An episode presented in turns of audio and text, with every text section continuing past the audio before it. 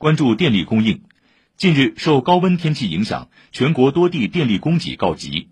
近期，四川、安徽、浙江、江苏等地启动有序用电模式，其中工业大省四川情况尤为严峻。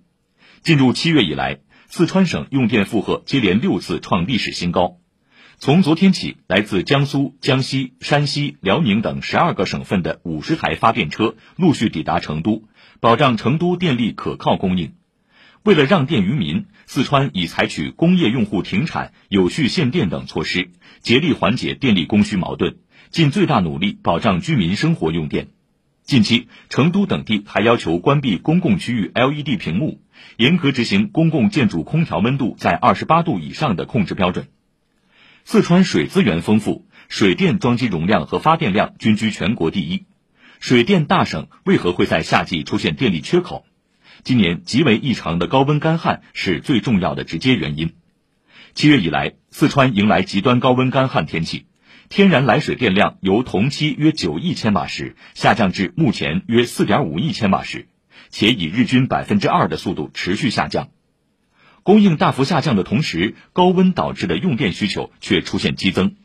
严峻的高温干旱灾害性天气让四川面临历史同期最高的极端高温、历史同期最少的降水量、历史同期最高的电力负荷。昨天下午六点，中央气象台还发布了今年首个气象干旱预警。据监测，重庆、四川大部等地存在中度及以上气象干旱，局地特旱。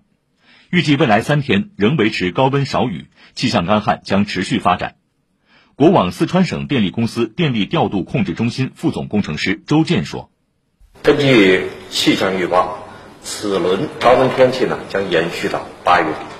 在水电发电能力大幅下降、降温用电需求极其旺盛的双重压力下，电力呢保供电形势极其严峻。”上海环境经济学会副会长于宏元表示。如何在保民生和工业发展间取得一个平衡点，是值得思考的问题。第一个就是说，我们知道供的方面会，大家都知道，今年极端天气，水量下降，也导致水电生产幅度的下降紧缺。在如果当地是缺乏，或者是当地关停了大量煤电厂的话，会出现在极端事件中不能有效应对。这也是给我们提供了一个思考，就是说我们的能源安全电力系统的完整性。一定要有各种各样的多元的能源作为储备，才能保持能源的稳定发展。